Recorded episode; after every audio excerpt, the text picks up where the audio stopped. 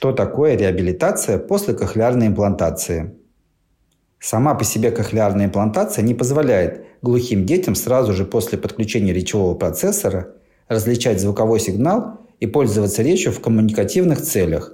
Система кохлеарной имплантации обеспечивает лишь возможность физического слуха, на базе которого может развиваться полноценный функциональный слух, на основе которого развивается спонтанная устная речь.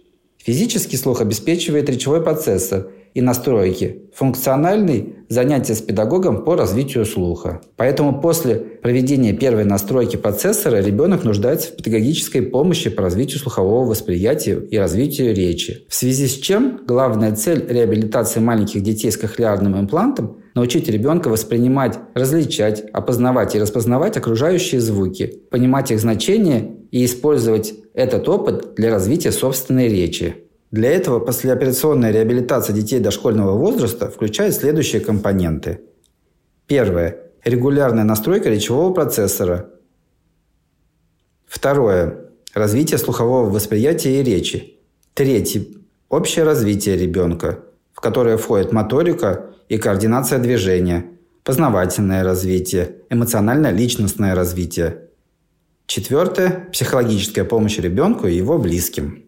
Главным направлением послеоперационной слухоречевой реабилитации для всех пациентов является развитие восприятия звуковых сигналов с помощью импланта. Кохлеарный имплант обеспечивает возможность слышать, но восприятие звуков окружающей среды и понимание речи – это значительно более сложные процессы, которые включают также умение различать сигналы, выделять в них важные для узнавания признаки, узнавать изолированные слова и слова в слитной речи, понимать смысл высказывания, выделять сигналы из шума и прочее.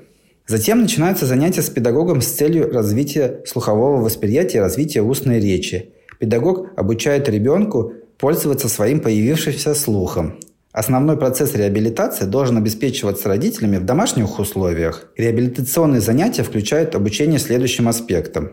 Обучение наличия отсутствия звуков. Различение между акустическими сигналами, одинаковые или разные – развлечение голоса человека от других неречевых звуков, бытовые сигналы, голоса животных и птиц, звуки улицы, музыкальные звуки, неречевые звуки, издаваемые человеком. Развлечение отдельных акустических характеристик звуков, такие как интенсивность, длительность, высота.